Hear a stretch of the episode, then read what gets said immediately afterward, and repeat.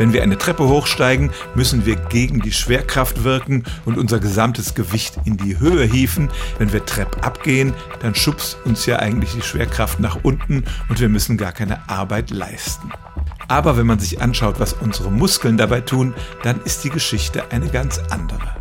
Wenn wir nach oben klettern, müssen sich unsere Muskeln zusammenziehen und verkürzen. Beim Runtergehen dagegen tritt die Hauptbelastung auf, wenn unsere Muskeln sich verlängern. Wir müssen durch eine kräftige Kontraktion dagegenhalten.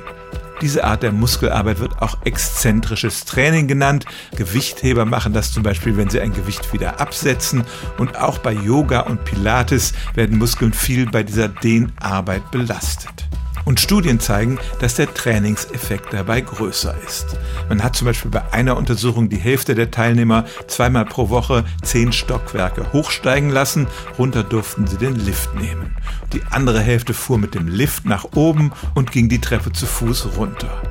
Die mögen es subjektiv leichter gehabt haben, aber der Trainingseffekt war bei ihnen, bezogen auf die Muskelstärke, doppelt so groß wie bei denen, die sich die Treppe raufgequält hatten. Das scheint auf den ersten Blick paradox zu sein, aber es gibt inzwischen viele Untersuchungen dazu, dass dieser exzentrische Trainingseffekt tatsächlich größer ist als der bei konzentrischem Training, wenn wir die Muskeln verkürzen.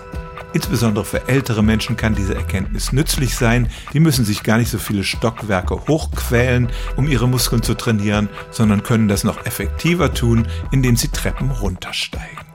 Stellen auch Sie Ihre alltäglichste Frage unter stimmtz.radio1.de.